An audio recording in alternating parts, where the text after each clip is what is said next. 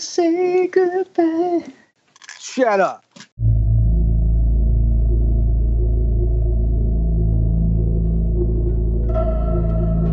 Hello and welcome to episode 15 of Crew Shaken, a Warhammer 40,000 tabletop wargaming podcast recorded in Philadelphia, Pennsylvania, in the United States of America. I'm your host, Tim, and I am joined once again by Carlo and Lavelle. How are you, gentlemen? Pretty good. Pretty good. Awesome. Lots to talk about. A lot been going on in the last couple of weeks. The episode 14 was recorded not too super long ago. It does seem like a lot has happened since episode 14 was released. We'll take care of some housekeeping up here at the top of the show. Do follow us on Facebook at facebook.com slash crew shaken, pretty much limiting that to show release announcements, but you never know. Also on Instagram at crew shaken. We have a very nice community of folks over there who are doing a lot of gaming and chiming in on our uh, gaming related shenanigans as well. And also, uh, feel free to leave us a review. We are on Stitcher and iTunes and Podcast Addict and all of the other podcast platforms. From what I understand, the more reviews we get, the more people see our show. So do feel free to leave a review, even if it's one star. Tell us what you hate. If it's five stars, tell us what you love. As always, we'll kick it off with hobby progress, and as not to hog the microphone, Carlo, why don't you start us off with your hobby progress in the last couple of weeks? Games played, things built, things bought, etc., and so on. So I did finally paint the Stormwolf. You sure Uh, as heck I built- did. Yeah, I built I built it and I painted it in like 13 hours probably. Awesome. uh, within a 13 hour period rather. So I think I got off of work one night, built it, got off work the other night, put the um, base coated it, and airbrushed it very quickly. So uh, it came out pretty good though. I feel. I, I mean, you saw the picture. Yeah, for a, for a, for for a rushed for well, not a rush job, but for a quick bit of work, it looks really really good. What uh, new? Did you use any new techniques on it or anything that you'd like to talk about? I used a like I'm, you know, I'm pretty much a basic hobbyist, but I used a technique that one of the GW employees from our local store taught me, which is for the gemstones to just put like this the lead belt or the runefang steel underneath, and then highlight it over with the spirit stone red. So I did that on there, and it came out pretty good. I like the way they look. They have like a little kind of glistening effect underneath. And on the base coat, it looked like you had some kind of there's some modulation in the blue to black. It looks like there's some kind of uh not battle damage, but there's some nice like shadows and highlights on it. Yeah, so up until recently, I used to when I base coated stuff, I used to just like made sure I made sure that I sprayed the entire model. Um, but I learned that you can kind of have some like built-in shadowing if you just like spray from a couple angles and uh, leave the recesses and with the primed color uh, black. You know, so I, pa- I I base coated with the Fang with my airbrush, and then um, I took uh, Thunderhawk blue because I, I don't really like the traditional Space Wolf colors with that light pastel blue. So I took Thunderhawk blue and I highlighted. I did some panel highlighting with the airbrush, and then I went over the top of it with uh, Fenrisian gray, which is like the highest uh, highlight for the Space Wolves colors. And I just like did the highlights again on the panels over that, and it came out really good. I substituted, I guess it would be uh, Thunderhawk blue for Russ gray, and I like that little like turquoise color that it brings to the model. So it makes it, you know, my Space Wolves are a little bit darker uh, than you would see traditionally. So I did the uh, cockpit. I tried to draw like a reticle on it because you know you get that clear cockpit that you glue in after you're all done. So I used uh, some like watered down Spirit Stone red and tried to draw like a little cross shaped reticle on the front. And it came out okay. Uh, it's not great, but it's kind of a fun little thing I wanted to do. I spent a little bit more time doing like the details in the vehicle. Normally, I would skip over all of that, uh, but I did go over and I did all the buttons in the cockpit and everything. I uh, dry brushed Leadbelcher on all the metal parts, like the the exhausts on the jets and everything. So normally I would again I would like cover that, but Alex showed me a little trick where you just like dry brush over the black and it comes out really good. So going up to the tournament, I didn't have a lot of time to get my blood claws ready because you know how I had like two like going in with the new bases, you know those new bases I did the ice ones. I only had like 15 or 16 32 millimeter bases done, so I had to take the bases off of my gray hunters and put them on my blood claws, and I didn't have enough blood claws actually because I don't normally play them So uh, my list, by the way, I should go over it really quickly. Was Well, you, you didn't you didn't tell us about the tournament yet at all. so I played uh, at a tournament called Brick Spring Assault. Um, it's for a good cause, and they do a bunch of raffles at the end. So like every time you win a game, you get ten raffle tickets. Every time you lose, you get five. So it gives everybody like a pretty good chance to win something. I I, I don't think I've ever seen somebody not walk out of there with something. There's so many prizes that they raffle off, and it goes from like a little uh, miniature, like a single miniature that you might get, to they had a five hundred dollar gift card prize to showcase games. I think it was. So it was pretty cool they had three tournaments going on. They had a 2,000 point 40k tournament. They had a, a, a 1,000 doubles, and then they had a Age of Sigmar tournament. Um, I played in the 1,000 point narrative, uh, which they ran very well. There were some really interesting missions that I'll talk about. The change that they made from last year to this year, I think you remember, was we played four games at 1,000 points last year, right? So this year we played three. I thought four games was fine, but three was nice. It was, you know, you didn't end up with a big he- headache at the end of the day so my list going into it, uh, Space Wolves don't have a codex right now, so I took something that was a little bit more aggressive. And spoiler alert, didn't work out for me very well, but you'll find out why in a second. So I took a battalion. You were limited in the narrative to take either one patrol detachment or one battalion detachment, and that's all you could take. So I took a battalion to get my five command points because uh, I used all the big FAQ uh, stuff that we got a couple weeks ago. So all those rules were in effect. So we got five command points for the battalion uh, plus the three that you get base for being battle forged. So I had a, a Wolf Lord on Thunderwolf with a Thunder Hammer and a Storm Shield.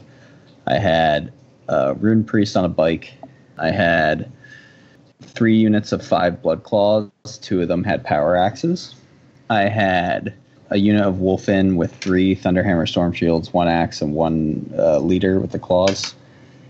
And I had the flyer uh, most of my games, actually all three, I had all 15 blood claws in the flyer, and just pretty much brought them right across the field and unloaded them turn two, so they could get in charge, like guaranteed charge. Uh, the Wulfen ran up the field, and then the uh, the Rune Priests and the Wolf Lord kind of stayed hidden the first turn, so I didn't end up with only a flyer on the field because you know how you have an automatic loss if you only get the flyer on the field at the I think it's the beginning of your turn or something or the end of the round. Um, and I was expecting everybody to shoot at that flyer until it was dead. Unfortunately, nobody shot at that flyer ever. So, so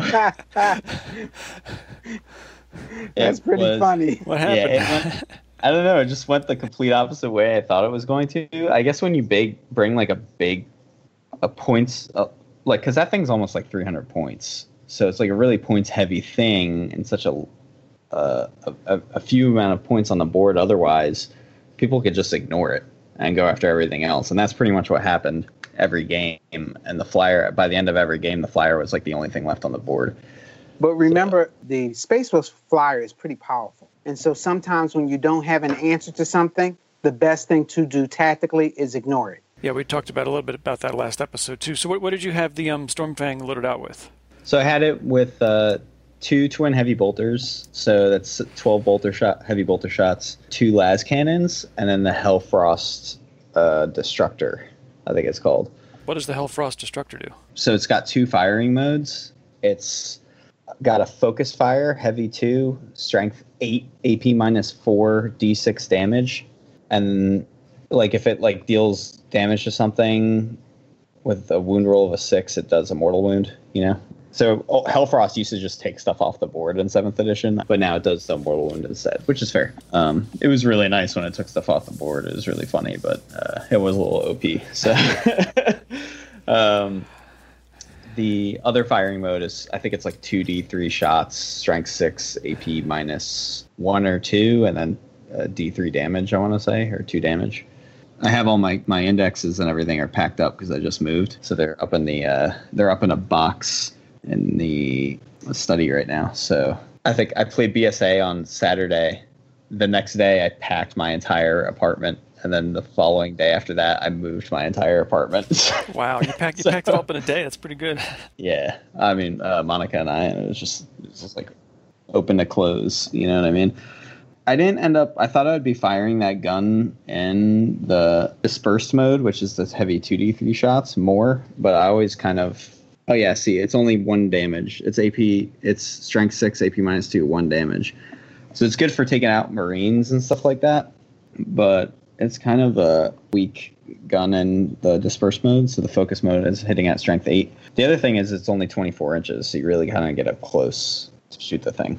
So the first game I went up against actually a listener, which was really cool. Cool. Uh, his name is Ben.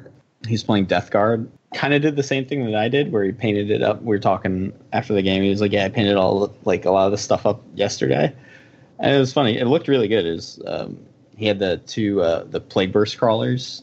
He had two of the blight drones that shoot the flamer. I think it's like the strength user flamer that they have, which is either hitting on strength seven or strength six. I can't remember.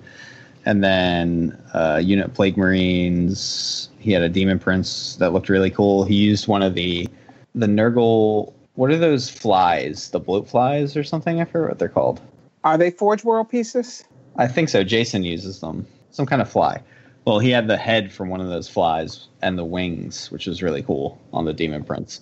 So my first game was against him. We and the way that BSA was run was very similar to how Joe ran his narrative campaign that we talked about a couple episodes ago, where you would have captains for both teams. So we had basically Imperium versus Chaos kind of a thing, or what you know, with Eldar sprinkled in there.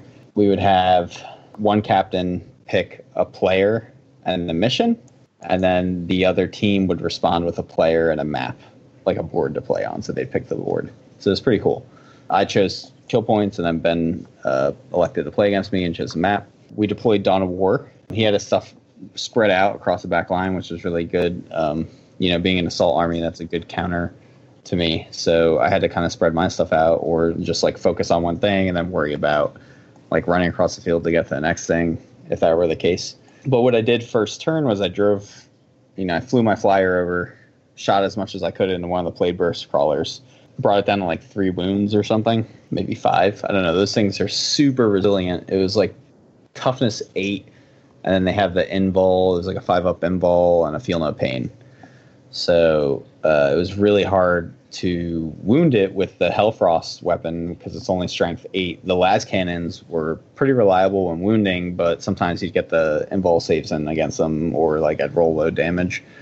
I think if I had done it again, I would have focused. I should have focused on the Marines first, and then turned around. And what I what I did the first couple turns was I charged the blood claws in to tie up the tank so they couldn't shoot. But every time I charged in, he had flamers on at least one of them, so they'd get three guys would die or two guys would die or something. So that was that was a good game. I didn't get any. I don't think I killed a single thing in that game, which was pretty rough. But it, I had a lot of fun playing Ben. So yeah, and we had a good talk after we got some lunch and stuff. So it was a, but it was a it was a rough uh, a rough total when we looked at the points afterwards. I was like, ooh, ooh. Ooh, that felt different while we were playing. and then the Wulfen, the Wolf, the Wulfen didn't do much. I want to say that that game I used that uh, stratagem for the outflank, so they didn't come in until turn two, and which was a mistake. The way that army was constructed, I should have given him more things to choose to shoot at rather than not have the Wulfen on the tur- on the table turn one. You know what I mean? Did you run into any issues with running your flyer on a four foot by four foot table, which is I which I assume you were playing on? Yeah, I had to go into hover a lot. Every every game I started it in the furthest most corner from whatever was going to be shooting at it, even though like everything was in range of it. So and the flyers, I mean, they're durable because they have the minus one to hit, but they only they're only T seven. So pretty much everything, anything you're shooting at them that's worth shooting at them is gonna is gonna wound them. It was hard. I mean, like I'd shoot across the field and then have to go into hover like second or third turn, turn around. So the second game, I played against Nick's Drukhari. I was doing very well. Like I should have played kill points that game because that game I was killing stuff left and right. But then at the end, we finished on the end of turn three, and I was like, I wasn't on any objective. I had like two objectives, and he had five because we played like a really cool mission. It was called Dakkajet.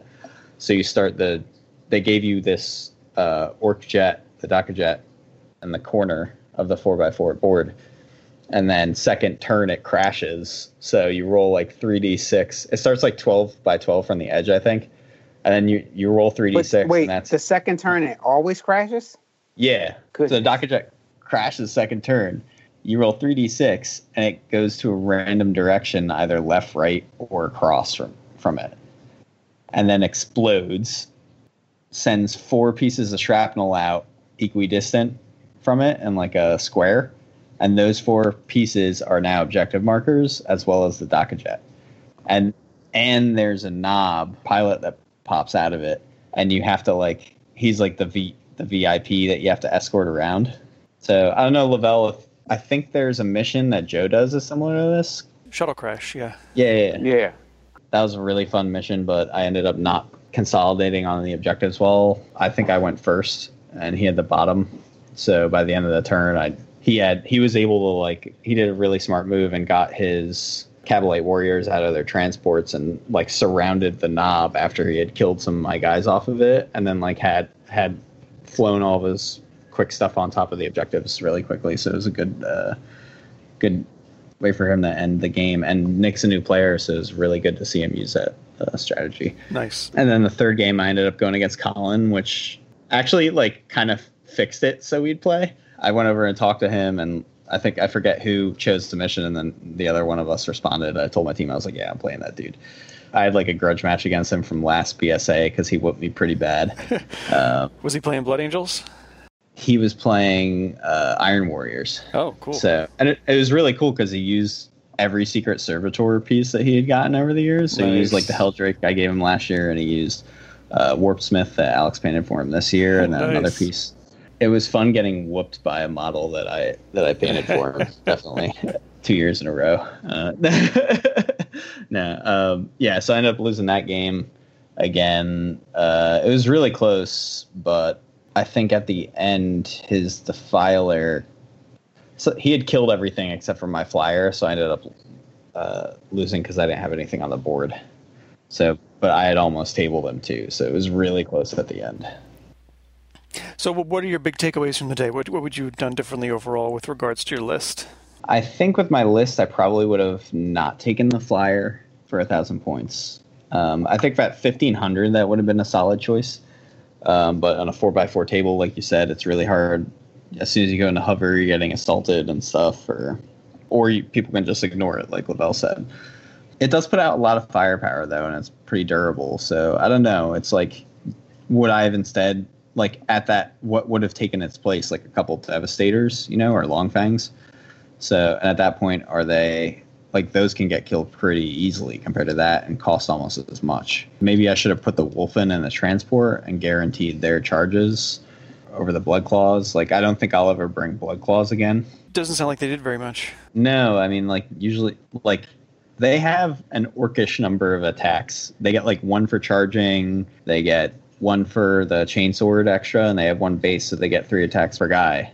So a f- squad of five is hitting you 15 times. They put out a bunch of attacks and they're hitting on threes, but I only had the power axe on two of the guys. I feel like I should have brought some power fists instead of the axes, and then or just not played them at all. I think like Grey Hunters would have been a better troop choice, or I should have tried Intercessors. I've never played them before, but Right, something, something maybe fewer models, but a little bit stronger coming out of that flyer might have been a good idea. Or, like you said, to put the Wulfen in there to guarantee their charges no matter where you drop them for the most part. yeah, You know, I find Space Wolves to be really, really difficult at that point level.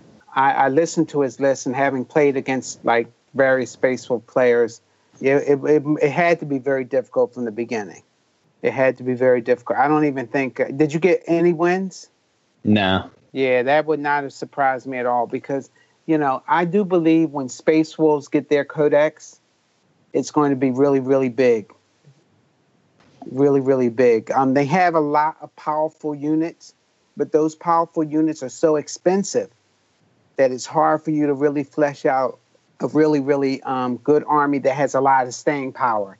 You know, that campaign that I had been going, I had been doing, we took a break, and that campaign, it was Necrons versus Space Wolves. And invariably, once you get it below a certain point curve, the Space Wolves had a hard time bouncing back. yeah. They really you got to hit people hard immediately with them because they don't really have a lot of survivability right now. It feels like unless you just throw storm shields on everything, and then they're really expensive. The other thing, like I know a lot of the successful Space Wolf players right now are using Bjorn and Axe and Shield Dreads, which is something I considered. Um, Bjorn is really good with las cannons. He's like hits on a two, rerolls ones. Uh, but with the las cannon, he's hitting on threes, rerolling ones, just still pretty good if he moves. But he's 200 some points, isn't he? Yeah, but he's he's a T8 character that just like he can't be shot at unless he's the closest thing. So he's just walking around wrecking stuff. That's like kind of not really my play style. So uh, I don't have like I have two the shield dreads, but I don't have Bjorn. Um, I don't really use them that much. Uh, I might have to switch to that until the Codex comes out because it seems like a pretty worthwhile strategy to play. Yeah, it'll be interesting to see if the if the stratagems that come with the Codex doesn't help kind of give the cohesion that other armies have gotten from having their own stratagems. Some of those synergies will probably really pop. Some of the units need to be fixed too. I feel like scouts are really bad right now for us because we have those elite scouts they're not a troop choice for us, and they rather than having infiltrate, they have outflank, so they come on either in your deployment zone now or second turn six inches from any board edge and nine inches away from enemy models. Like if they're if you have snipers, they're coming on and you want to bring them in outside of your deployment zone, they're coming on turn two and they're hitting on fours because it's a heavy weapon. Or if like you have shotguns, that that's like the one time they've done well for me. You like bring them on with the shotguns and like pop into somebody's pop somebody's face off with them. I don't know. I'm waiting for the waiting for the codex.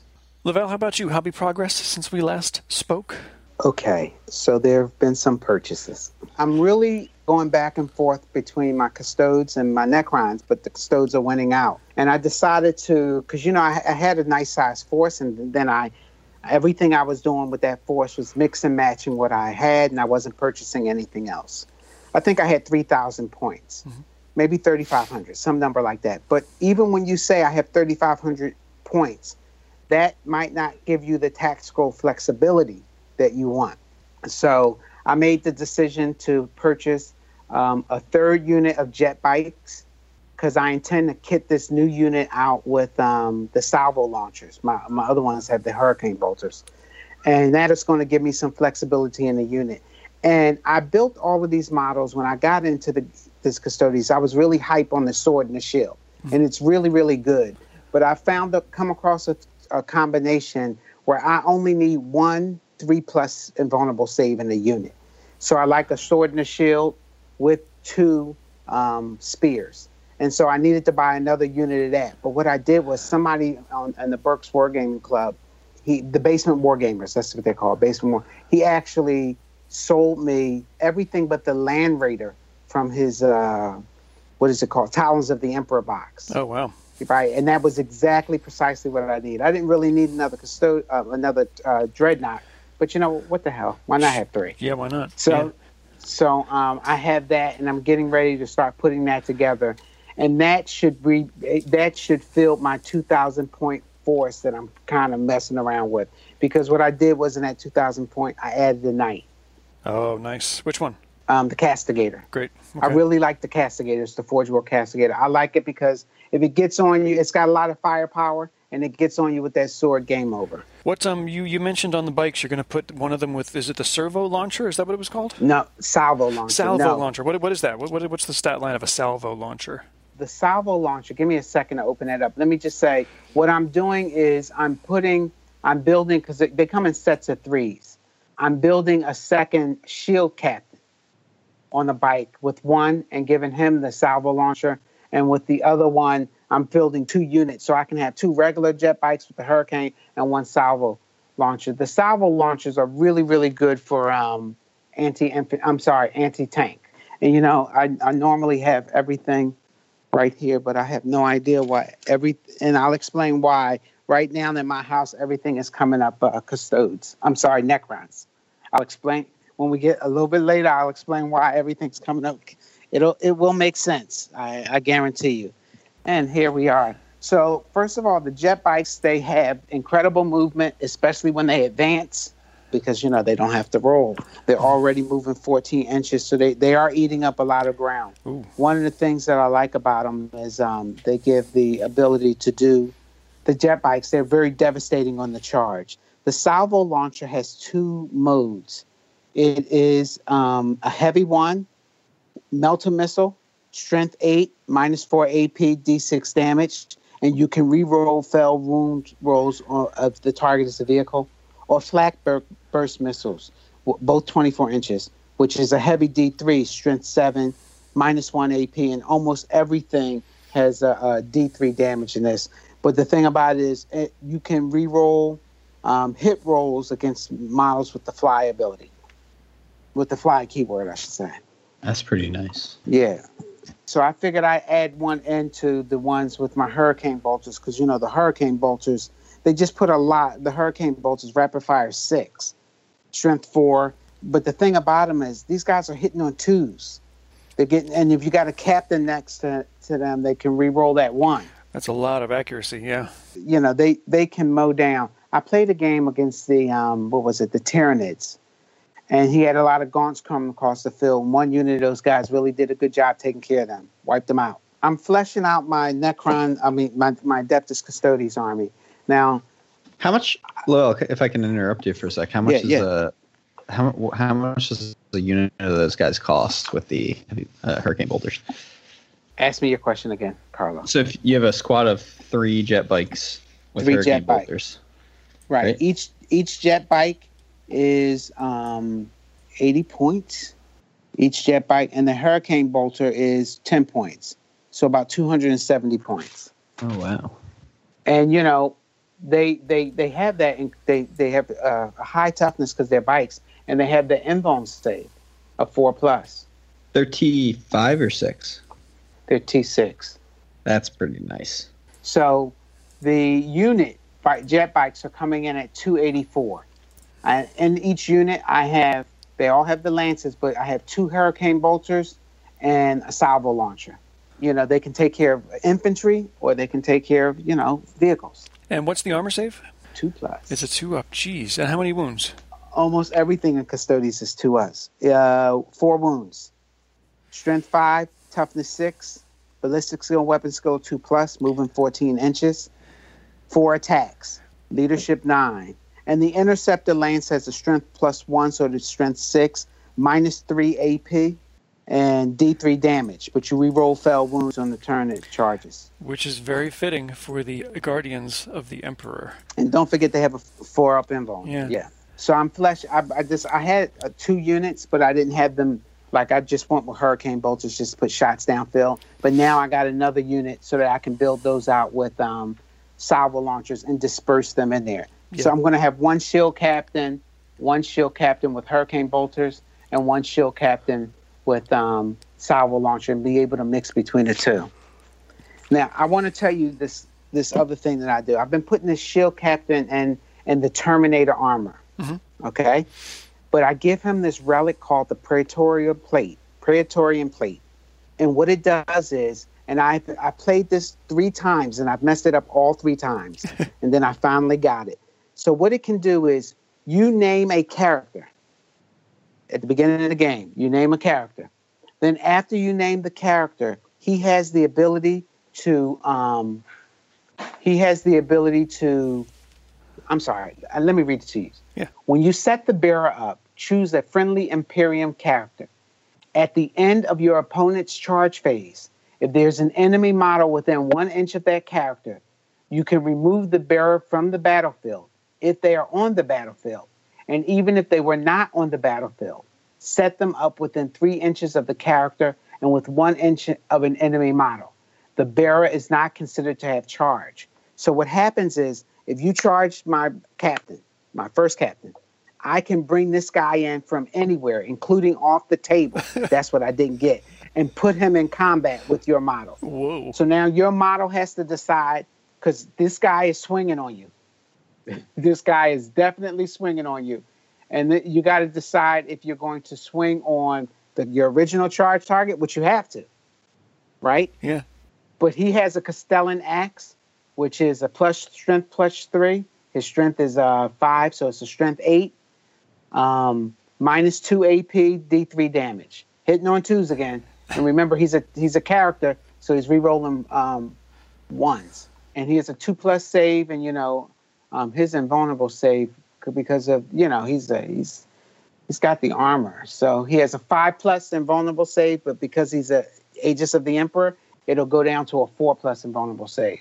So I've been really working on fleshing out that unit and that piece right there. Those two purchases right there gives me exactly what I need to really finish out, and I'll be ready with a 2,000 point Custodes army. Now, this is the thing. This is going to come as a shock to you guys, but this Friday I am playing in another APOC game. This is a shock. This- yep.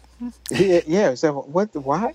This has got to be my fifth APOC game, and this is only June. I am playing um, uh, Jake and Mike. Um, they have seven thousand points. They want to put seven thousand points of Tyranids on the table, Uh-huh. and I I got seven thousand points of uh, Necrons to show them the business. Now, this is what I've learned. I have been messing around with Necrons back and forth, doing a bunch of different things, especially since the new codex come out, came out, and I'm getting a really, really good feel for the um, the uh, the different dynasties, the different um, uh, stratagems, all of that, and I'm I'm really, really excited about this. I'm really excited about this. Um, so that's why in my house right now, I got Necrons all over the place. 7,000 points of action this Friday. Right. Jeez. Seven thousand points of action. I'm, I'm taking an air wing. I'm taking a, brigade- a brigade. I'm taking an air wing, a brigade, an outrider, and a super heavy auxiliary detachment. So you're going to have a lot of command points to play with. Right, and you know I'm using a combination of Mephrit, um, which gives plus one within short range, and Sautekh, which allows people to um, move and, and not suffer for heavy weapons. And you can you can use two dynasties as long as they're in different detachments, correct? Different deta- different detachments, right? As you guys have taught me. Sweet. Sweet. okay, you guys already know I got the Forgebane box set. So I gave away all of the uh, wh- the the, The um, Forge Bane box set? You mean 10 Forgebane box sets? si- I only got one. Oh, I thought didn't you got get a my bunch. second one yet. Right. I thought you said you had like three of them. and you had like six of those knights, and we were going to run like 25 of those knights. And I was thinking about that. I was thinking about that, but I just found out that and when they release the knights, you're going to be able to buy two armigers and a um in a box set. Oh, that's nice. Yeah. Yeah, so I, I don't need that anymore. Even though I do want, it's a really, really cost-effective way to get all of those Necrons. Yeah. And so even though I, I know I got Necrons, what do you need more? Because you can never have enough Necrons. What I'm going to do is I'm going to buy another box set, and I'm going to take those two units, put them together, and build a completely. Because all of my, I have one big color scheme. Build a completely different color scheme for this elite army of Necrons. That's my strategy. That sounds great. I look forward to seeing it. Hobby progress for me. It's been a good couple of weeks, guys. Um, Yeah, we never ask you, Tim. We never go, hey, Tim, what are you doing? What are you doing? I where to begin? I built a second Contemptor dreadnought for that's going to be an Emperor's Children dreadnought, which I'm eventually going to get into for uh, for Horus Heresy Gaming. Um, I just felt like building something the other day, so I put that guy together. I cut his legs off to make him move a little bit differently, to give him a little bit different pose. Um, so How's he, looks, going to move if he has no legs? It's not going to be easy, Dan? but it's going to be pretty. I guarantee you, it's going to be pretty. um, uh, somebody asked me to paint the uh, Forge World Sicaran tank for them, so I finished that up just a few days ago.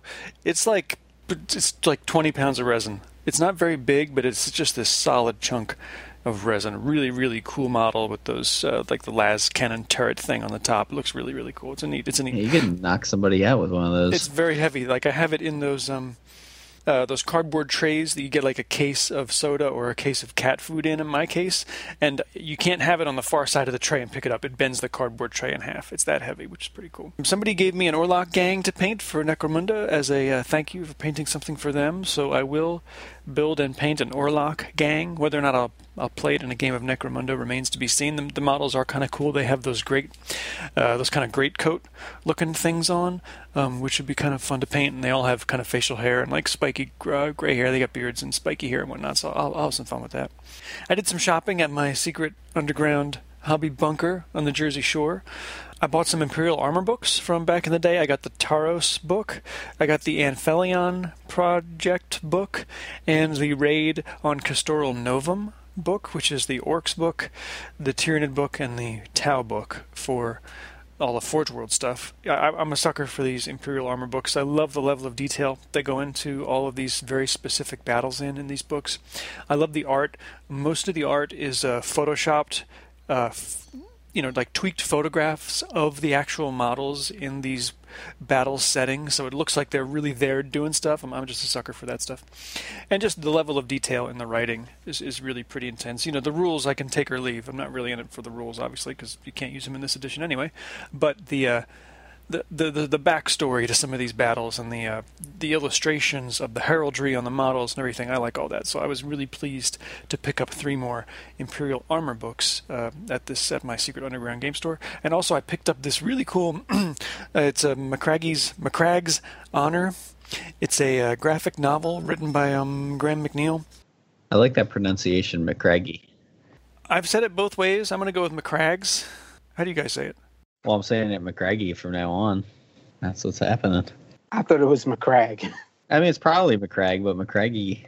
Yeah. I mean, it sounds who, great. Who, who, who would judge you? There's lots of ways to mispronounce uh, Yeah. future language. Yeah, it's a starship battle in the Horus Heresy. It's uh, word bearers versus Ultramarines. Um, the art in the book is really interesting. It's by one of the guys that does the uh, Black Library novel covers, but it's all um, uh, kind of 3D rendered. A lot of like CGI looking stuff in the frames of the graphic novel, so it's not traditional uh, comic book art in any sense. Some of it looks a little goofy to me because it is like some of it's kind of trying to be photoreal with some special effects around it and whatnot. But uh, but the story is cool. There's a neat section in the back on how they collaborated to make the book, and it turns out that it's uh, this particular printing of it, which is in a beautiful um, black leather uh, hardback binding, was only available at a Black Library Weekender, I think. So you had to be there to actually buy it at. Um, Warhammer World in uh, Nottingham, which is kind of cool. So I stumbled upon that and picked it up and read it. It's pretty neat. I also read, I'm almost done with it. I was trying to finish it for the podcast today. Path of Heaven, which is Horus Heresy novel number 30 something or other. Such a good Are you book. on thirty something? Yeah. Are you reading them chronologically? I am reading them in order, yeah. Wow. Yeah, I'm sawing through them. Such a good story. White Scars, they pick up a Thousand Sons sorcerer at one point who's still loyal to the Emperor, which is a cool little character. They go up against Emperor's children, and Mortarion comes in with some Death Guard, and there's this amazing depiction of uh, battles between the ships, you know, which is awesome. Like these naval battles in space. So cool. Gaming wise, I've had two games in the last week, both of which I was uh, subbing in a Predator for a third Vindicator, so I could play around with the Linebreaker bombardment stratagem for Space Marines, which reads like you have to have your Vindicators six inches apart, within six inches of each other. You pick a point that's visible to all three of those la- of those Vindicators, 24 inches away. So it's the same distance as their demolisher cannon, right? It's 24 inch shot, essentially. Anything within three inches of that point that they can all see 24 inches away, you roll a d6 for. Any unit. On a 4 up, it suffers 3d3 mortal wounds. You get a plus 1 if it's a unit of 10 or more, you get a minus 1 if it's a character. But you're going for a 4 up, and you get 3d3 mortal wounds on whatever is within that ring of doom, right? Sounds really cool because this is the trick, and this is why I was excited to try it. You can advance and use this because the only requirement is that you don't shoot the demolisher cannon in the shooting phase. You're doing this instead of shooting the demolisher cannon. So, as written, you can advance and use this stratagem. You can use linebreaker bombardment. You can fall back out of combat and use linebreaker bombardment because you're not shooting in the shooting phase, right? It sounds really good on paper. Practically, I've used it in two games. I was really I was considering going out and like I'm just to get a third Vindicator and paint it. You know, it's like a $62 model after tax. I was like, all right, I'll just do it. But I'm glad I'm testing it out because to have basically like this this big wall of models just to pull off this one trick, it worked once really well and it was cool when it worked. But I don't know if it's necessarily work worth buying a third Vindicator and like bringing three Vindicators to a match. Um, so I tried this out in two different games. Uh, both were at 1500 points. I played uh, Brian, who had a really good mixed uh, Raven Guard and uh, Imperial Guard army. We played a game from the open war deck, which was the first card we drew was for basically kill points based on power level at the end of the fifth battle round. But then the trick uh, to that game, or the uh, The twist. The twist, thank you. The twist to that game was that we draw a second objective card. And the second objective card was this one called the Courier, where each of us designates a model, the Courier, and the first person to kill the enemy's Courier wins the game.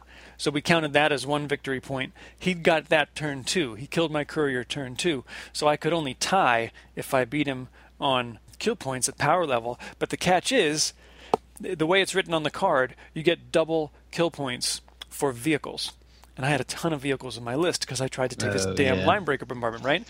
So he he won both objectives, courier and these kill points because he was getting double points for all my vehicles, which is a bummer. And then just yesterday I played uh, TJ's Blood Angels army at 1500 points as well. We got the Deadlock Maelstrom mission, which is six five four three two one objective cards, but you don't get to turn one in and draw another one. You're kind of stuck with what you got as you're going through the game. I drew terrible cards. They were all like defend objective cards on objectives I could never get to and defend. Um, TJ had a really great f- first two turns. He scored, I think it was 11 points on the first turn because he drew this like amazing set of five or six objective cards. It was it was great. He drew like the perfect cards. So he won that one. We did have a lot of fun. Uh, Linebreaker Bombardment went off once successfully, but I'm, I'm not sure if it's worth that investment in uh, time and money to paint and to build and paint the uh, third Vindicator and to you know to pull off his one trick. How many points is each Vindicator? A Vindicator is 150 points. Wow. Yeah, so it's 450 points. You could bring a knight at that point that could. Yeah, it, it, I mean it's it's cool because you can do it. Oh, I gotcha because I can fall out of combat and still use it, or I can advance and use it and get close to you and get in that 24 inch range. Right? There's some neat there's some neat little trickery you can pull off with it, but it's only one command point, which is nice. So if you can keep all three Vindicators alive, you can try it like a bunch of times over the course of a game. But it's still not uh, it's not easy to pull off. It's 100 a Vindicator is 125 points as I had it built up. Yeah. You're also not allowed to shoot when you do it, right? It's only if you haven't shot. Yeah, this is in lieu of shooting on your during your turn. Yes. I mean, I don't think that's worth it. I mean, you're giving up. I mean, it's really good for like t- like if you need to kill something, like absolutely need to kill one thing. It's really it's a really neat trick. But what's that plus one or minus one? Is that to hit or the n- amount of wounds? That is You know, that like- is- that is whether or not the linebreaker bombardment hits its target. Yes. Okay, so going against a character, you're minus one to hit, It's and minus that's something you you probably want. Like you're probably gunning for characters with that thing. Can you now since it's a stratagem? Does it? Can you use it on not the closest? Like, can you use it on a character that's not uh, closer than? Yes, you can. You can so- you can use it on any point visible to all three vindicators within 24 inches. Yes. That's what pretty much you need to be using it on every time. Then Right. That's yeah. That's the benefit. So you need a three up to get characters, five up to get, um, or I'm sorry, five up to get a character, three up to get um, a squad of ten or more, and a four up for everything else on the table. Yeah, and it's three three d three mortal wounds. So you need to roll a five on a character. So you're probably going to use a command point reroll. So it's costing you two with a fifty percent chance. I don't know how that math works out. did not prove to be super effective. Brian Brian gave me a good piece of advice when I tried it the first time. He said get three games in in subbing in a different model before you buy the third model to really pull it off legit, you know. And I think that was good advice. I'll get one more game in with that Predator playing the part of the Vindicator just to see how it feels. But at this point, I'm 0 for 2 with this with this linebreaker bombardment stratagem kind of being like the fun thing that I'm going to try with this list, and it's not it has not been all that much fun. So I'm leaning away from using it. That's a shame because it sounds so cool. I was like super psyched about it. Yeah, I wish uh, I wish I had better luck with it. Yeah. But can I just tell you that's how everything is. You read it, and uh, when you read it and you go through it in your head, you say, "This is great." That's why you can't play these games from your armchair. It's true. Yeah, it's right. true. It's true. So there, theoretically, I'm undefeated. you got to get out. And one of the things that I said this before, you got to get out and play other players. Play outside of your meta. Play with pe- the people that you don't normally play with. That's the only way you're going to do it. Let's talk about uh, new GW products. I'm actually more excited about these two new codices than usual. Deathwatch and Harlequins just came out. I like the Death Watch a lot, always have. I like the story. I like this idea of multiple chapters sending uh, warriors into this kind of elite squad of Xenos hunting madmen. These are really specialized Xenos killers in the Death Watch. I, am looking forward to reading it. I had intended on picking it up today on the way home from work, uh, but I did not. I'll try to get it this week. I'm looking forward to seeing how that shakes out. And for the first time, I'm going to say that I really like the uh, the Deathwatch Intercessor Primaris models. I'm not a Primaris guy, but that those Deathwatch Intercessors look pretty amazing. I'm, I'm, a, I'm a fan of that. In the uh, Harlequin's Codex, each of those masks, I like the idea of these Harlequin masks, you know, these different troops of uh, performers that can kill. Uh, so I'd actually like to get that book as well because there's a lot of neat stuff in there. That, uh, I followed the Death Watch. I have a Death Watch squad that I thought I'd drop into my Space Marines, but I never used them because they were expensive. But I want to talk a little bit about the Harlequins Codex. I've, you know, online I really follow the codexes as they're being planned. I, I, I watch a couple of guys. SEO Winner does a really good walkthrough of the Codex, and I have to tell you, this Codex is crazy. It is crazy what these people can do. It's just amazing. They're skittering across the board. They've got incredible and vulnerable saves. You don't get to overwatch them. They're wrecking you in close combat um, yeah, I'm just trying to figure out what the hell, how, what, what. It's it, it it's I, I can't wait to play against one. I saw them at the BSA mm. um, pre Codex, and uh, they did really well. Mm. So with improvements, you know, I, the guy that was playing it was a beautifully painted army too. They won the player's choice, um, and uh, he ended up coming in third. So we had like a like both teams had like nine or ten people on them, and he came in third for points earned for his team. So I mean, if he did that well with just the index, I can imagine that the Codex Harlequins are going to be a force to be reckoned with. And if you know we can base that on what we saw from the Drukhari Codex. Yeah. We'll take a quick break and we'll come back with section two, Welcome Scouts, where we'll be talking about the psychic phase. Stay tuned.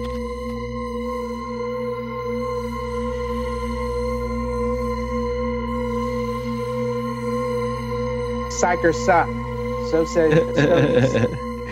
so here we are, the start of section two. Welcome Scouts, a section where we look at some real basic rules of the game in an aim to help new players and to reinforce the knowledge for those that have been playing the game for a good while. We're talking about the psychic phase. Lavelle, you just chimed in with psykers suck. so say the custodians. What, what did a psyker ever do to you? Everything. So you know, both it, both of my. It's interesting. Both of my preferred armies my custodes, and my um, Necrons, they don't have any psykers. And they have very, little, very limited defense against psykers. Now, when I had that army, when I'm playing custodies and I put an, an Imperial Guard, uh, Astra Militarum, whatever, um, contingent in it, I can get some psychic things going on. But, you know, I still, and I can, you know, they always talk about this being able to farm command points. So all of that's really good, but I still feel that I get more bang for my buck if I do a dedicated um, army, and I would never add those human flayed human there. It would just attract the flayed ones, and you know, then everything goes awry then. Let's dive into it. Um, let, us go through the psychic phase. Um, in our document here, I have kind of five steps to it, uh, six steps really. Um, but the first part of the psychic phase actually begins before the game even starts when you're generating powers, right? So your, your psychic abilities are generated before the game starts. And you can generate these abilities after seeing your enemy's army list. So you can pick psychic abilities based on what you think you're going to need in this particular game, which I think is interesting and a cool way to plan ahead on the fly. It's a good way to almost like adjust your list right before you take to the table, which I think is cool. So um, it's, hey, it's a, wait, related question, Tim. Hmm. Can you do the same thing with relics? Yes. Yeah. I did not know that. Yeah, relics okay. and war, uh, relics and warlord traits. Yeah. So this first one, generating powers. Every librarian has Smite, which we'll talk about in a second, and you can pick powers from the other disciplines. Each discipline has about three powers in it, give or take, and depending upon how powerful the Psyker is, you can pick between one to three right now, I think is the most powerful uh, current Psyker you can get. So you can have up to four total psychic abilities. That's including smite. So you have at least two psychic powers, maximum of four psychic powers, depending upon how strong your psyker is, right? But we're so we're we're in game now. We're playing. The shooting, the moving, the movement phase is over, and we enter the psychic phase. At this point, you're going to pick a psyker that you have in your army, and you're going to choose a power to cast. You're going to pick a target, whether it be a friendly model or an enemy model, and you're going to try to, to successfully roll to get that psychic power off, right? Which is a 2d6 typically, and you're trying to get the minimum number listed on the psychic power. So you're trying to get a warp charge number that's listed on that power. It's usually 5, 6, 7, or 8. Yeah. Now, the downside to rolling 2d6 to get a psychic ability off is perils of the warp, right? If you do, if you roll snake eyes or boxcars, that's two ones or two sixes. That psyker suffers D3 mortal wounds. If those mortal wounds kill the psyker, then each unit within six inches of the psyker suffers D3 mortal wounds, which I really like as a change from 7th edition where we had the Perils of the Warp table. I like the fact that this is just mortal wounds going around for this kind of, you know, psychic short circuit that happens if you roll ones, two ones, or two sixes. I do like that. So, say you successfully get a psychic power off, your opponent, if there is a psyker within 24 inches, can roll to cancel out that power, can deny the witch, right? And that's any, you know, psyker within 24 inches can roll 2d6 to cancel out the power being attempted by rolling higher than the casting psyker's warp charge. Which is important to, to note because say say you roll 2d6, you want to get smite off, you need a 5, you roll a 6. You leave that roll of 6 on the table because now your opponent knows they need to roll a 7 or better, 7 or higher to cancel, to deny you that power. So it's always important to leave those dice, I think, on the table for that reason. So there's no, oh, it was a 5, oh, it was a 6, I got it off, oh, it was a 7, you know. So there's no no arguments there. And the last step is to resolve that power. If you do successfully cast a power, if you do if you are not successfully denied that power by an enemy's psyker, then you resolve that power. A couple of questions. Yeah. Perils of the warp. warp. You roll box cars. Yeah. And the psyker dies. Does the psychic power still go off? It does not. Perils of the Warp. If the Psyker is slain by Perils of the Warp, the power they were attempting to manifest automatically fails. So you are right, Tim. If you roll a warp charge of 12, essentially, and if it doesn't happen to kill you, then yes, the power does go off Okay. successfully. Yes. But if it kills you, no. Yes. If it kills And- you, then it automatically fails. Yeah. The other thing is when when you're you're going through your psychic phase, you have four psykers on the table. Can you bounce around from psyker to psyker, or does one psyker have to activate, cast all his powers, and then which It one says- is that? So psychic sequence is step one, choose a psyker and a power. Step two, make a psychic test. So I guess you could probably jump around. That really sucks. Uh, I have some problems, and we're going to talk a little bit about this a little bit later on. I have some problems with people when they have a lot of psykers and they bounce around and they don't mark how many psychic powers this particular model has already done. You bring up a good question of how do you track who has what in a way that's visible to both you and your opponent, and who's already used what in a given psychic phase. Yes, you do have to kind of follow the bouncing ball to a very high degree there to be able to keep track. so Yeah, be- because you know this model is supposed to only be able to generate two psychic power. And they're saying this psychic is going to do this, this psychic is going to do this. Wait, didn't he already cast two powers? Right. Oh no, that was this one. the only problem I have with this, the way it's being played right now, is Perils of the Warp is pretty easy to avoid because you can command reroll out of it. So you roll two sixes, you just command reroll. I mean, you have a one in six chance of it happening again. But probably not. Um, I think they should change that. I think they should just make it like you can't reroll these your psychic tests on a perils. I think because I you never see it happen. Like, ha- have you ever seen Perils of the Warp happen?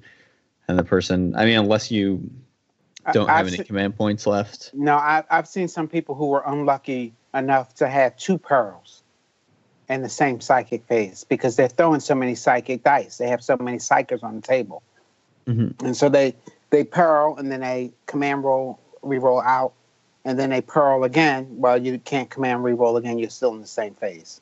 I feel like with the chart, the perils of the warp was more devastating. It, it was a little bit more. It was trickier. It was because the because the psyker could just automatically re-roof and play on one result, you know. So there was it was potentially more damaging, but I do like the fact that we've talked about it before. One of the great things about the eighth edition is that there's less uh, tables to be referring back to, which is nice. This is true. I think I'd like to have more susceptibility to perils of the warp, but maybe any doubles, not double ones and double six, but any doubles will give you one mortal wound. I think that it should be it's Sh- you know, psychic power should not be a foregone conclusion. Because being a psyker in the novels is it's dangerous. You know, you're tapping into the warp. So let's talk about Smite. This is often called the Smite phase because every Psyker has this ability. We talked a little bit last episode about how this rule kind of changed with the big FAQ that came out in April. Smite is a Warp Charge 5, so you need to roll 5 or better to, to pull this power off.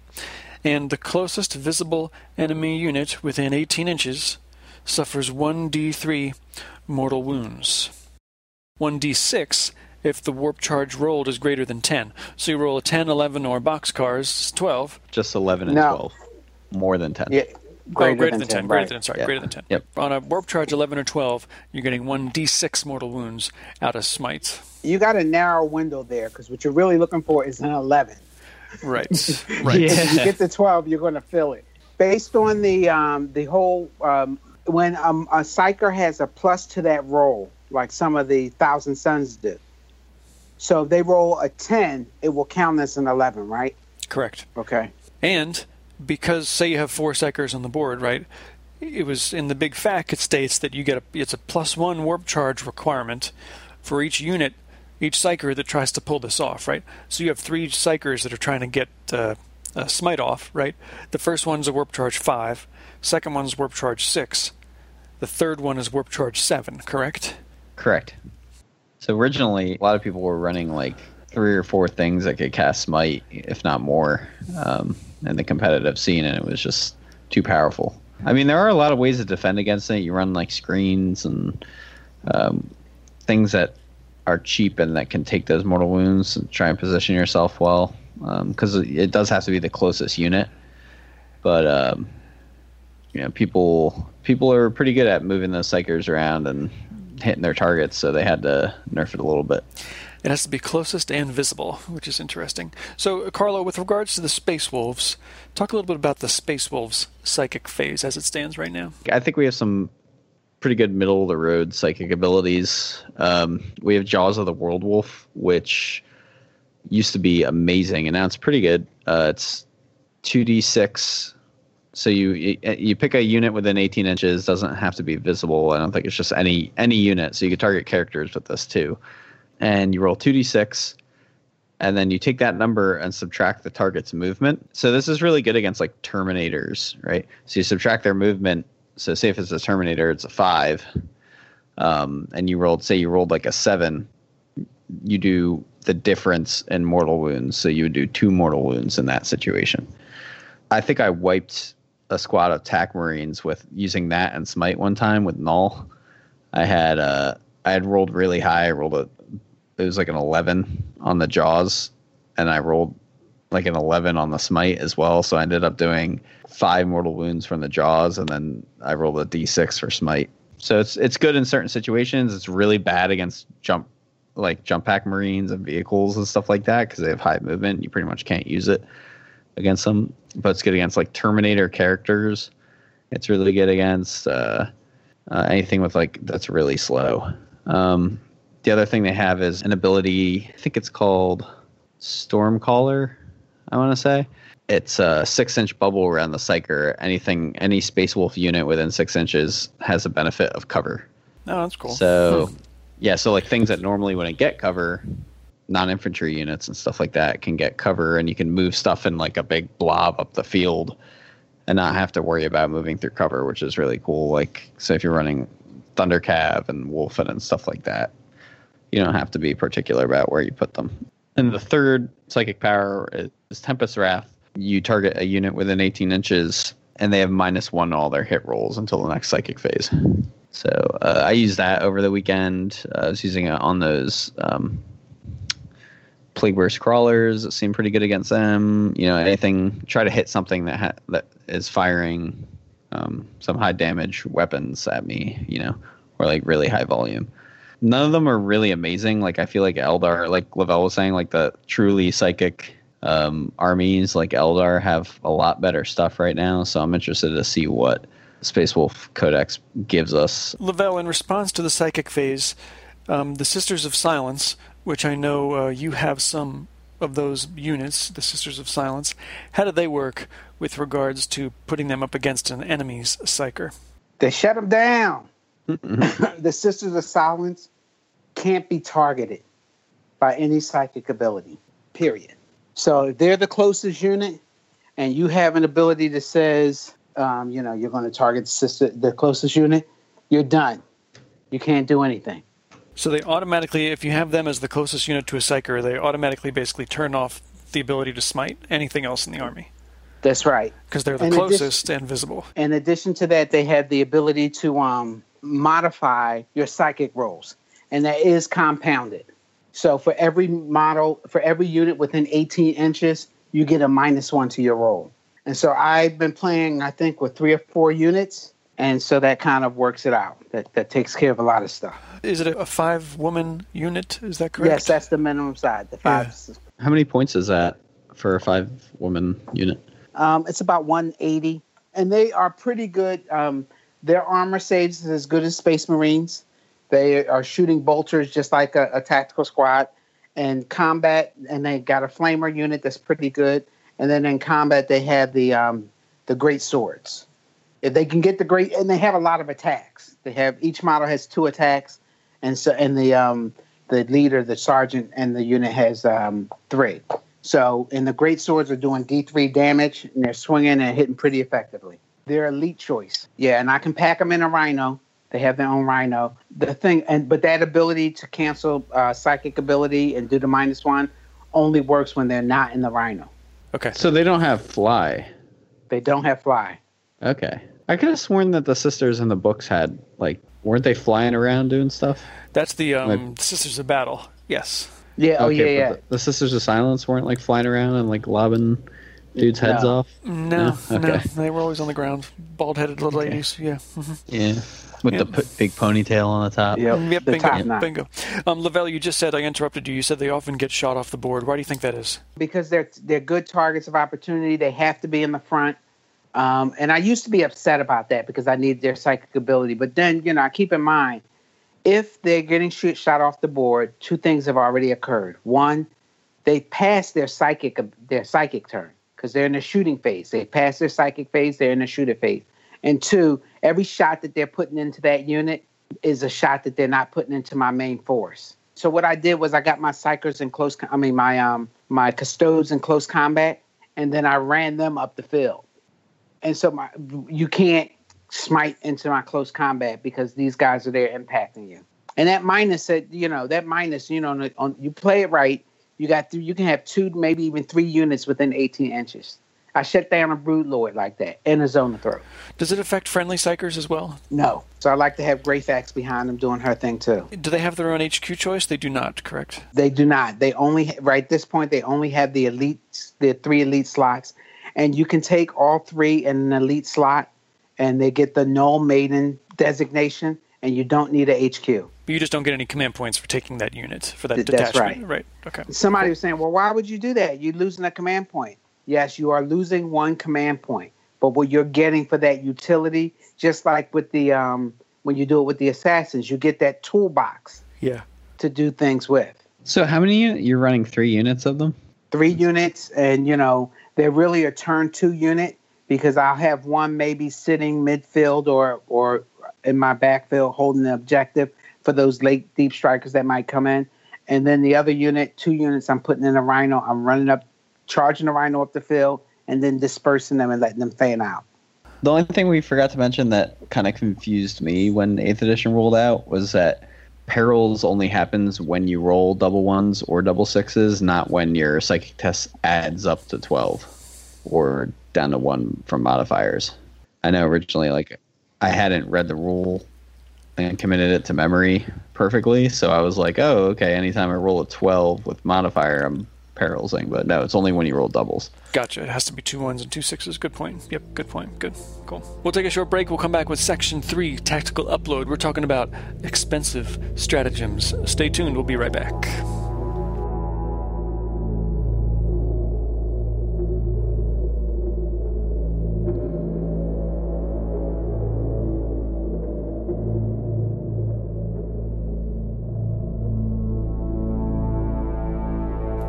Section 3 Tactical Upload. I came up with a really cool, slick title for this. Everybody will like this. Hey, Big Spender! Hey, Big Spender! Etc. and so on. so, in this section, we're talking about the most expensive stratagems. I thought this would be cool because we all use a lot of like one command point stratagems, two command point stratagems, but very rarely, in my experience with the new Warhammer 8th edition, do I see somebody dropping three command points on a particular stratagem, unless it's like chapter master at the beginning of the game. You know, like some of the get go, the things you can do from the start of the game, people do pretty frequently, but very rarely does somebody like really like put all their dice on the table and say, "Here's three command points for you know whatever."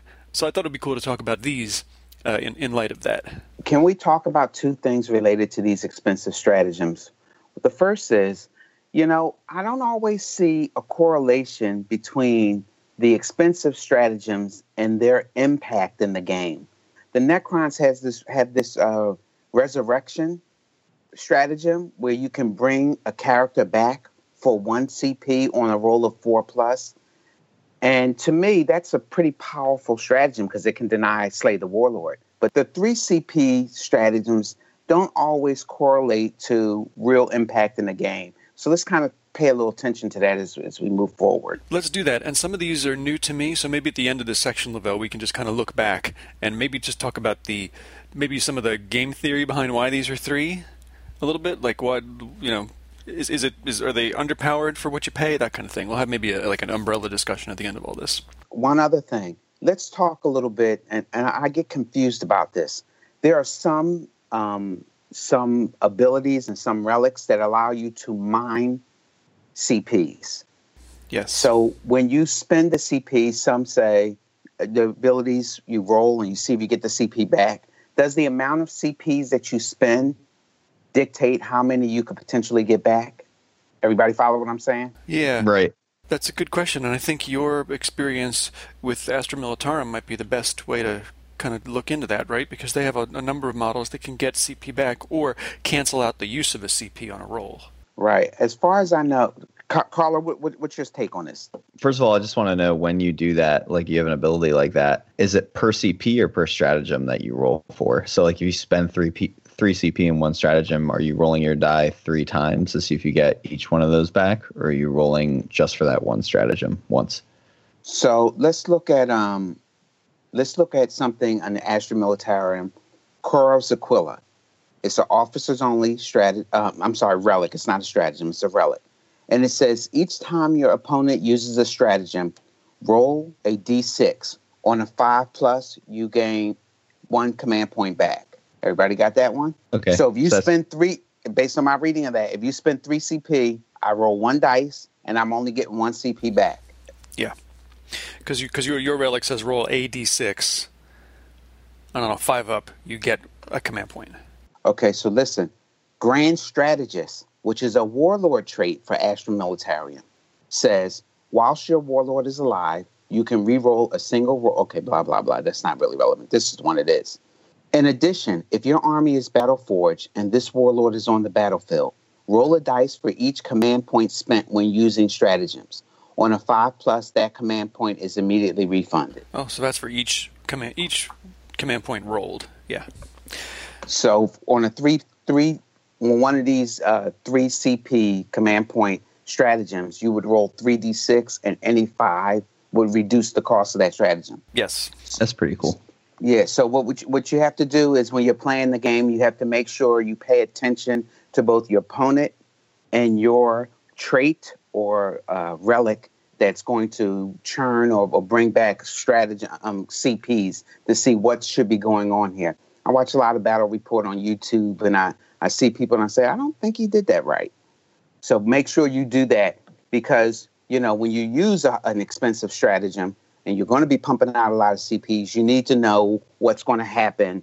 You know, you get a three C point, CP point stratagem, and you can reduce that cost to two or one or even zero. That's a big mm-hmm. deal. Yeah, and uh, command points and stratagems are so crucial in Eighth Edition. I think it's really important to efficiently use your stratagems and command points because it can really change the the path the game takes. There's some talk online, and I've been following it closely. Some people are saying they we need to change the way that people get CPs to allow them access to more stratagems. There's some talk about based on the number of objectives you hold at the beginning of your turn and various things like that. It'll be interesting to see moving forward because CPs are a really big deal and the stratagems really allow you to extend your, the ability of your army. So absolutely know your stratagems. I like the idea, Lavelle, of having to put pressure on. If you say you have two uh, objectives and that would be worth two command points at the start of your next turn, I like how that puts pressure on the need to get those objectives, not just for scoring at the end of the game for victory points, but for actually being able to proceed with the next turn successfully. It kind of makes sense towards like a like a resource, like you're farming a resource, you know, while you're playing the game, kind of a thing. You know, I kind of like that. That's a good idea. Well, let's dive into um, to these different factions and see how they handle these big, expensive uh, stratagems. Uh, these are all three command points. Some of them notched down to two, but they have an option for three. So uh, let, us dive in. I'll start with the Tau, which, by the way, I'm becoming more and more interested in. I'm just going to put that out there. First one for the Tau is Focused Fire. This is three command points. This is a Tau Sept stratagem that gives you plus one to wound against a unit that has already been wounded in this turn in this turn by a Tau Sept unit. So that's a plus one to wound if you've already wounded that unit. And it's three command points. Next one is the Orbital Ion Beam. This is also three command points. Commander has not moved or mantis striked in the preceding movement phase, so that's the requirement. You pick two points on the battlefield, two d6 inches apart, and draw a line between them. Each unit in, in that line suffers d3 mortal wounds on a 4 up for each unit. You're rolling a d3 for each unit on that line that can be from 2 to 12 inches apart.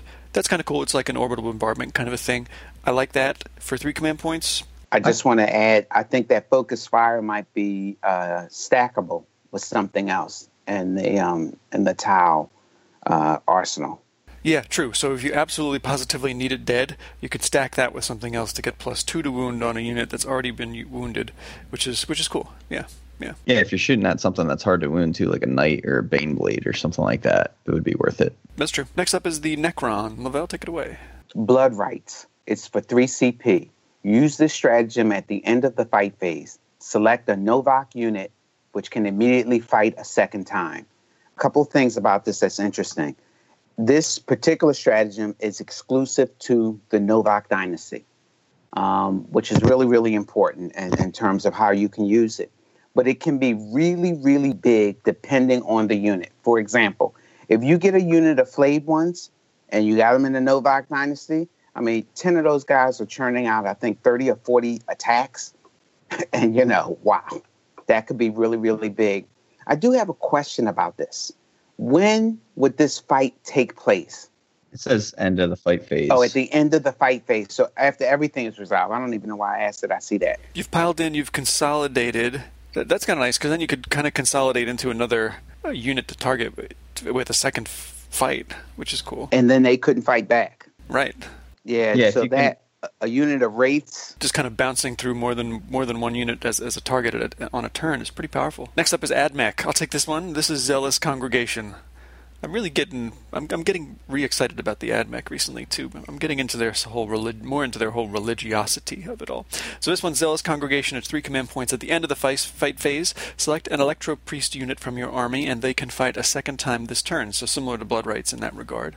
For three command points with Electro Priests who do have a lot of attacks, that's another nice. Um, another nice stratagem worth, I think, uh, three command points because that's, that's a pretty uh, a pretty good unit to have bouncing around if we can talk about the differences between blood rites and zealous congregation, zealous congregation gives you a specific unit, while blood rites gives you any unit that could possibly fight.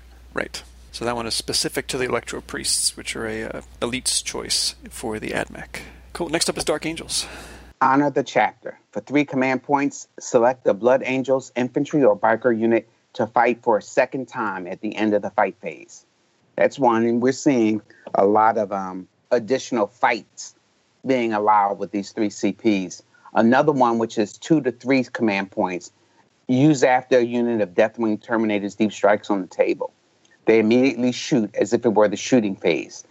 The 3 CP cost kicks in if the unit contains more than five models. That one's Deathwing Assault. Yeah. Terminators shooting as soon as they get onto the table. That's pretty good. I like that. I like that too. But you have to take a six. Okay, so so the, the, you could the take a five man unit and it only costs you two. it only costs two. That's nice. Yeah. They get to shoot twice, basically that turn. Yeah, once as the once when they get on the table, and then once in the shooting phase. Yeah, that's pretty So cool. during the move, and that, that they don't necessarily have to choose the same target. Uh, this is for Blood Angels. Honor the chapter, 3CP. Select a Blood Angels infantry uh, or biker unit to fight for a second time at the end of the fight phase. So this is actually really good for Blood Angels because they're an assault army. So That's a lot of power Definitely. again. Yeah. yeah, Next is the Eldar, the Avatar Resurgent for three command points. I like the If sound of the this av- one already. Yeah. he said, I'll take it. I like it. If the Avatar of Khaine is slain in the fight phase, do not remove it as a casualty. Instead, roll a d6 after the unit that killed it has resolved all of its attacks. The Avatar then comes back to life with that many wounds remaining. Let's talk about this for a second. So, if the Avatar of Khaine is slain in the fight phase, uh, let's say he got charged and he's killed, you roll a d6 and then it just remains where it is with that many wounds that you and then it and then it could it could attack back. Um, comes back to life with that many runes remaining. Um, see, I don't know because if it died and it comes back to life, that's like one of those like raw things that I could see easily becomes a subject of debate. because it doesn't say it moves, and so the unit is still locked in combat. That resurrect that that resurrection thing with the Necrons, you actually bring it back at the end of the fight phase, as close to where it left. And so other units, if that was the only unit it was it was engaged with, can move on, can power in different directions, et cetera, et cetera. And this isn't a feel no pain where it's like you're shrugging off the wounds, you're you're dead and then coming back to life. Right. So then, are you removed from combat when you die? Is the Right. question. Exactly right. Right, So is it so- essentially like are you gone and then come back? So you do miss your opportunity to fight back. That's a good question. How would you guys play it? What's the rule of cool there? I'd let him fight. Why not? Let 'em Three fight. CP. That's a lot. Yeah, It's right. Somebody, that's true. That's true. You have to weigh and That's see if that's even worth it. You know what I mean? Is it worth 3 CP to bring that model back onto the table? If it's in your fight phase that he gets killed, then you bring it back on the table and immediately your opponent takes his turn, falls back, and shoots him to death anyway. You know what I mean? So is it, you have to like kind of make that decision. Is it worth the 3 CP to bring this guy back to life and kill something in close combat this turn? Am I fighting something important? You know? True. But if they're shooting at the Avatar, they're not shooting at something else. That's true. I guess the big another big question mark about this one is if you're if, if you decide to roll that d6, you know, coming back with one wound is kind of a bummer. Oh yeah, that would suck. you know what I mean? You just Yeah, blew. and then you're spending four, like a fourth CP to re-roll that D6. So- uh, is there anything in Eldar that can heal units? I can't remember. I'm not 100% up on my Eldar. Yeah, I haven't been playing them that much. I've been trying to do the Space Wolves, like dedicated this edition. But okay, so let's move on to Harlequins. Uh, War Dancers, three CP. Use this stratagem after a Harlequins unit has fought. They may pile in and fight again for a final time. Okay, so that's worded a little bit differently. So like they can fight what it seems like immediately, right? Because you're not waiting until the end of the fight phase for this one, but it says fight again for a final time. So I guess that stops their ability to use any sort of any use any other ability or stratagem to kind of fight after this one. Tyranids are next. Tyranids have some cool ones. I like these. Adrenaline Surge, three command points. So this is a at the end of the fight phase. A Tyranid unit that has already fought can fight again. So this is any Tyranid unit at the end of the fight phase. The next one, which is even cooler, is Spore Field. This is three command points as well. After both armies deploy, but before battle begins, add up to two units of spore mines to your army as reinforcements and set them up anywhere on the battlefield more than 12 inches from enemy models. You do have to pay reinforcement, reinforcement points for this. By paying the reinforcement points, you have to add that to your army list cost, right? It's not like you're getting free models beyond the, the point value that you agreed to with your opponents, but you're getting kind of a scout with these spore mines, which is pretty cool. Has Has anybody played Tyranids lately? I played Jake a number of months ago, but that was it. it has, it's been a while. I've been playing Mike and Tyranids, and those spore mines, they are really, really problematic because they're dishing out um, mortal wounds. Yeah, and I, at first I was like, yeah, just little spore mines. And I'm like, man, this is, I mean, because they was causing some problems with my custodes. Isn't there something that launches spore mines? Yes, there is. So is it even worth using the stratagem if you could just shoot them with something else? Because three command points is a lot for something that now you also have to pay additional points for. So you're taking points out of your list. You know Ex- I mean? Except for for those three command points, because they can really get up in the battalion, uh, uh, or is it the brigade? They can get in the higher, like the 12 point, the one that gets 12 CPs, really easily. And so you could save that slot instead of taking these guys that shoot the cannons, um, shoot the mines. You could save those points. So I, you know, it could be you know. I also see this as being really situational because this, the, I guess, the, the the gem here is that you can put these 12 inches away from enemy models after both sides have deployed. So if the terrain is working in your, I mean, it's hard to know, but if the terrain is working in your favor, you can kind of put these spore mines in a really good position to prevent your opponent from uh, getting to an objective or getting too close to within charge distance of one of your units, etc. So situational, but I, I see this this could be this could be really tricky and really powerful. Yeah. Let me ask this question. Use this use after both armies deploy, but before the battle begins. Does that mean you can use it after you know who the first player is? Correct. So you could use it after you realize you're not going first. Yep. Here's my next question. In any given phase, you cannot use a stratagem more than once and during match play. Is that correct? Correct. So could you potentially spend six command points? Yes, because it's before the battle begins. It's not a phase.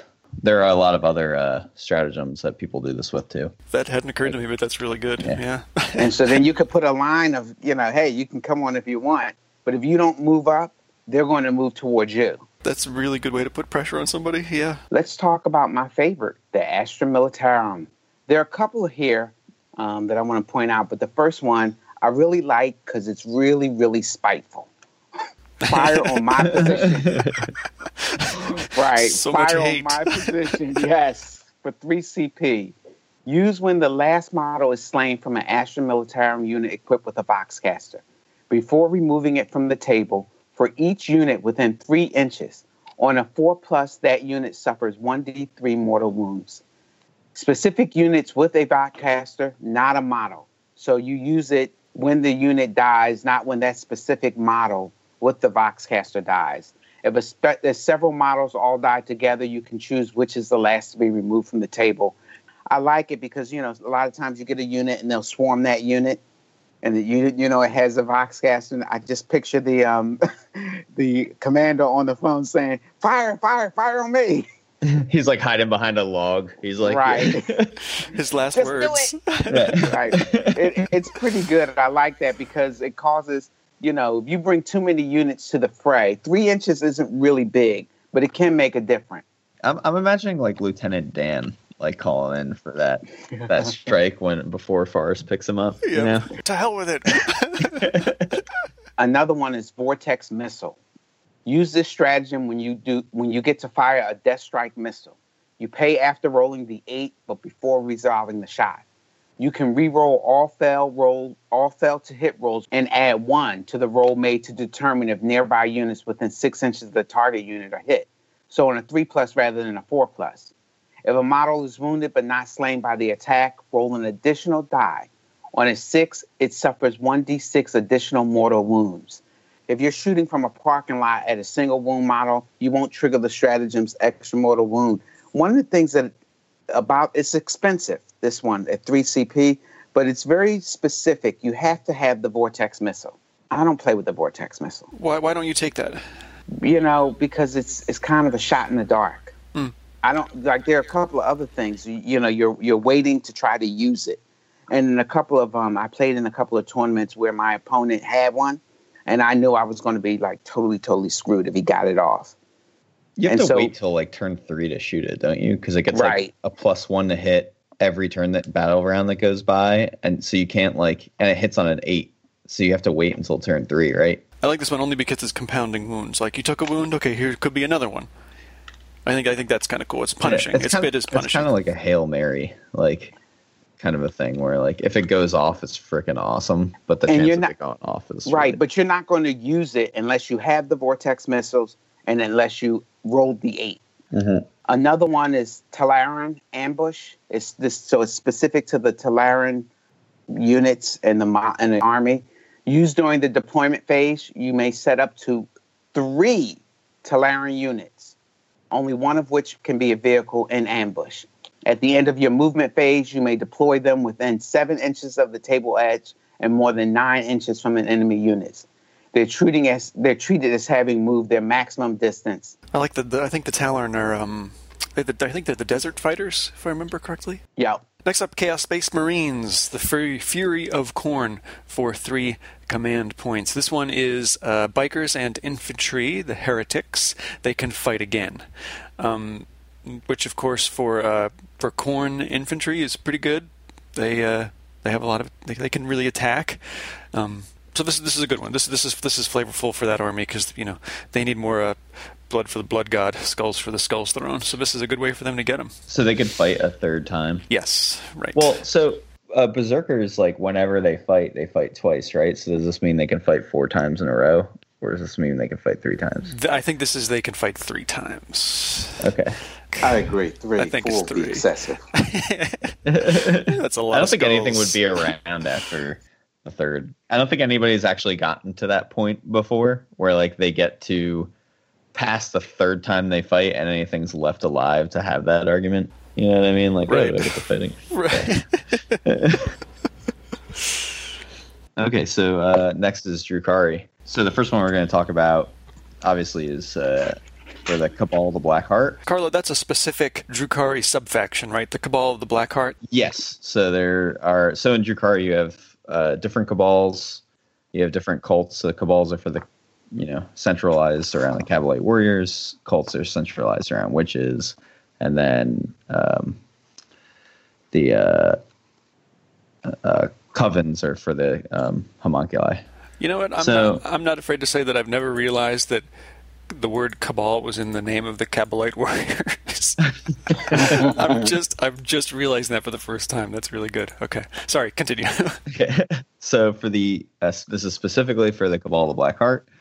Um, Agents of X, 3CP, use when your opponent spends command points for using a stratagem, but before it takes effect, you roll a d6, and on a 1, nothing happens. But on a 2 to a 5, the CP by your opponent, used by your opponent, is refunded, but the stratagem does not take effect and can't be used again this phase. And on a 6, the CP is not refunded, and the stratagem does not take effect and can't be used again this phase. And a stratagem cannot be used against a stratagem that is used before the battle or during deployment. so this one really just like shuts down, totally shuts down somebody else's thing. That that's really good. Yeah. It's like a counter spell, kind of, which is really sweet because, like, you know, people leverage their armies around these stratagems, and if you can deny something really important at a crucial point in the game, then you could totally turn the battle around. I like this one especially because it's not distance related. This is just anywhere on the battlefield. It's not like you have to have uh, your unit A has to be 18 inches from their unit B or whatever. This is anytime, anywhere, which that's pretty dope. In the Drukhari group on uh, Facebook, you see a lot of people. Like every day, someone will be like, "Oh, I vecked somebody today," and it'll be like, like who they vecked and how they vecked them.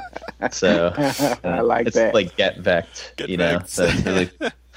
Uh, let me ask that. a, let me It's ask a usually- question. Good. let, let, let me talk about this for a second. I, let me take you guys through a sequence. I have something that costs three command points. I spend the command point, okay, and then you spend the command point to use this. Now, let's just say you, you're going to roll first. You spend the three command points, you roll the two to the five, and the it's refunded. Yep. Okay, but I've spent the command points. Can I roll to see if I get them back first? Yeah, that's a good question. I wouldn't So know how you, to I, answer. I that. spend three, and then I make my rolls. I, I guess if we're uh, if it's my turn, I'm really going to be resolving myself first. I make my roll, and hey, I rolled three six. I get all three back, and then you back me, and then what happens is you roll a three, so I get them refunded. I'm tr- I mean, it does just say that the stratagem does not take effect. It doesn't say that it's completely canceled. So, yeah, I guess you have spent those points. You should be able to roll for them. You know, Yeah. uh, Yeah, that's an interesting question. Yeah, you're putting dice on the table, so I don't see why not. there's another one, Cult of Strife. Uh, so that's going for witch cults. Um, no method of death beyond our grasp. Use after a Cult of Strife unit destroys a unit in either the shooting or fight phase, if the latter, after consolidating. So if you're declaring multi charges, make sure you pile in and consolidate properly before using this. And I like this one because it's for shooting and f- or fight phase. yeah, that's so pretty good. I'm trying to think of what. So like, um, you could use this for uh, like reavers or something because they have blasters on the bikes that you could use these for. You know, so um, yeah, like just witches. Witches are disgusting right now. They're really good. So it turns them into orcs. So theoretically, using this stratagem, um, it would be expensive, but you could shoot twice and fight twice with the same unit because each time you would use it, it would be in different phases. Sure. Yeah, you could drop three command points in the Oh. fight phase and then three command points in the shooting phase. Yeah. I can't see a situation where I'd rather use this in the shooting phase than the fight phase for cult units. So, you know, maybe like the Reavers, but I can't think of really anything else. So, Custodes, there's a couple here that I want to mention. Stooping dive. At the end of your opponent's charge phase, pick a biker unit within 12 inches of an enemy model. It can charge as if it were your own charge phase. And if it makes the charge, it gets to fight first, even if the opponent charged with someone else. You know, I play with bikes, I love them. It's pricey, but I had to tell you, stooping dive, I have yo- used many, many times to uh, cause consternation on the other side of the table. So, you know, you can declare a charge, and I can, like, let's say you start on the other side of the table, I can use it to charge a unit before they charge. it's at the end of the charge phase, though, isn't it? Hold on. It's Eh, uh. Yeah, you're right. You're right. At the end, Yeah. maybe I've been cheating again. I've been cheating again. You got me again, Carlo. Oh, Carlo, you've done it again. right. I've been. Uh, Gadget. Uh, if you're listening to the podcast and I played you, I apologize. Sometimes I Crusader cannot- can, turns into Lavelle's uh, cheating confessional. right. Honestly, I've been stopped kicking some charges and I will cease that immediately. You're not alone, Lavelle. Not alone. Every time I use the wolf Wolfen outflank stratagem, I always forget that it's six inches from the board edge. So like, I have to remember to catch myself with that because I there were a couple games recently where I've deep struck them. It's not totally cool. The next one is Vexilla Teleport Homer. For 3 CP, the unit can deep strike within um, six inches of the Vexilla um, that's already on the board. So it has to be on the board before you start doing any of your deep striking. But they can do it as long as they are three inches away from an enemy. I mean, this is this is incredible. Um, it works no because you, can find a way to get that Vexilla in just about any Imperial army. It's just amazing. So, for example, so one of the things that we talked about earlier, um, you drop the 10 man Terminator squad within three inches of the enemy. You can then use that other, um, the one that we mentioned earlier, the other stratagem, and shoot when they drop in and then charge another unit. It's really, really good. You can't use the stratagem on the same term that the, the Vexilla deep strikes. If it has Terminator armor, which would allow it to do that, you can't do that and then bring another a unit, enemy in within there. Um, and I like Eagle Eye combined with that, which increases the uh, the Eagle Eye increases the uh, invulnerable save. So you can deep strike right then. People will try to pound into you. It's not going to help them at all. It's really, really good. Have you you've used this one before in play? I have used it before, but not in my straight Custodes army. I I'll use it to. Um, I've used it in some APOC Oh, games God. with mixed forces. I'll get my Can you do that with there. Custodes? Absolutely. Oh my god, that's disgusting. Because I want to talk about something else. There are some command, th- some some stratagems that go one to three, and one of those is um, from uh, for Custodes from gold. Uh, it's, it's called from golden light they come, and it allows you to put a unit of bikers, dreadnoughts, or infantry that would not normally be able to deep strike into deep strike. You follow that? Huh. So I could bring my bikes in, and in fact, my bikes can go past because they fly. I put them; they can go past your screening units and get at the unit that I want to get at. The one to threes are important. The other one to three that I want to talk about, which is really something I, I'm is really, I want your guys' opinion on it. The one that allows you in every almost every army has it. The one that allows you to take more relics. What's, what's your guys' take on that? Because for one, you can take one additional relic, but for three, you can take two additional relics. I have made up lists that used the two additional relics. Unfortunately, I've never actually done it in a game. I think it's I think depending upon your force and the relics, of course, it could be great. I just I have a problem with getting enough command points at the get go to really to, to make that viable. A lot of people are in the competitive scene paying like what you call a guard tax now to get more CPs to do stuff like this. So they'll pick a battalion of guard in their list just to get more command points. Mm. I struggle with this because I have a Custodes army and we're always strapped for for um, CPs.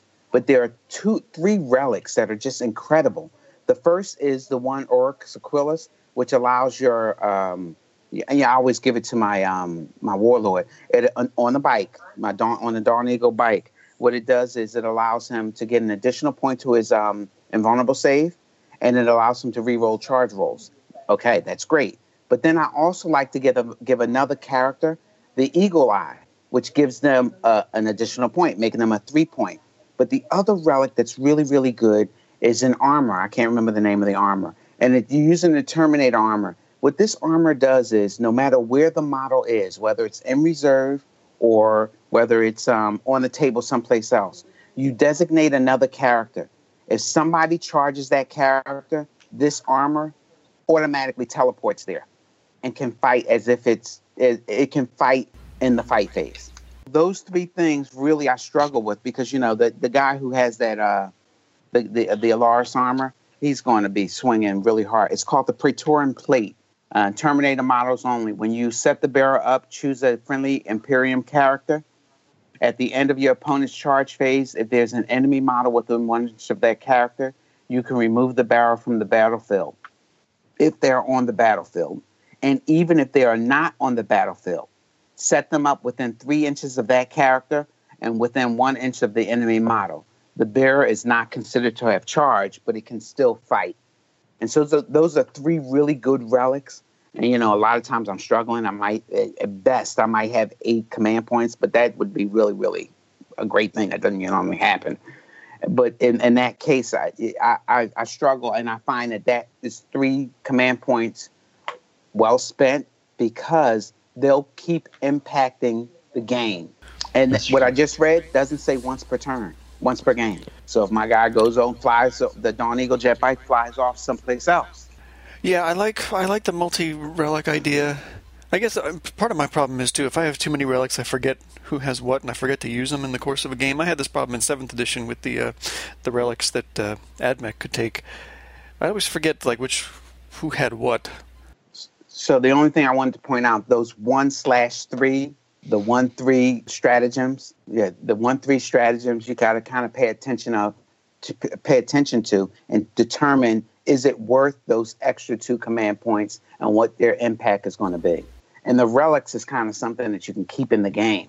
With uh, a lot of the one to threes are like those, you know, put an army in, uh, put a unit in deep strike reserve, or put two units in deep strike reserve, something like that. So they can be pretty useful depending on like I when eighth started, I was putting, uh, I think it was with the webway strike stratagem or whatever it is for Eldar, putting Wraith Guard with the flamers and then the Warlock with Quicken. So I can move the Wraith Guard up and shoot first turn, but they fact it so you can't do that anymore. But it was pretty fun. Carlo talked about the um, the the Imperial Guard tax. So a couple of things that I'm seeing a lot of, and it's a little risky. And if your warlord is and it is a you know Imperial Guard commander, you can give him Kurov's Aquila. Each time your opponent uses a stratagem on a D, on a five plus, you uh, regain a command point, and you can give him Grand Strategist, which says roll a dice for each command point spent when using stratagems. On a five plus, that command point is immediately refunded. This guy is really, really churning out. Um, he's really mining a lot of uh, CPs. And so when you what you're seeing when you see people starting that that farming techniques, I mean, I, my problem when I tried to think about it, if I would be putting them with my Custodes, and I just would not make anything but a shield captain on a Dawn Eagle jet by my my uh, warlord. We will take a quick break and come back and wrap up the episode. Stay tuned.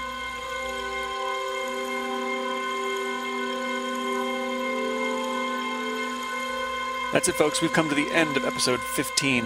We hope you enjoyed the show. Uh, do forgive the lapse in getting this on air. There was a two week span between us recording the first two sections and the last two sections because of some life issues that came up and some travel time we had to build into our schedule. But we're happy to have finished it for you, and I hope you enjoy what you have heard. Before we wrap it up, though, I have to say something. I have to speculate, which I don't like to do. But I, I, I was reading in one of the Horus Heresy novels forget which one it was now, so this is actually going to be a terrible story, but I'm going to roll with it anyway, right? it never occurred to me, right, that the Astra Telepathica have ships that look like no other ships in the Imperium. They have their own infantry slash guardians that kind of take these big houses of navigators that defend these big navigator houses.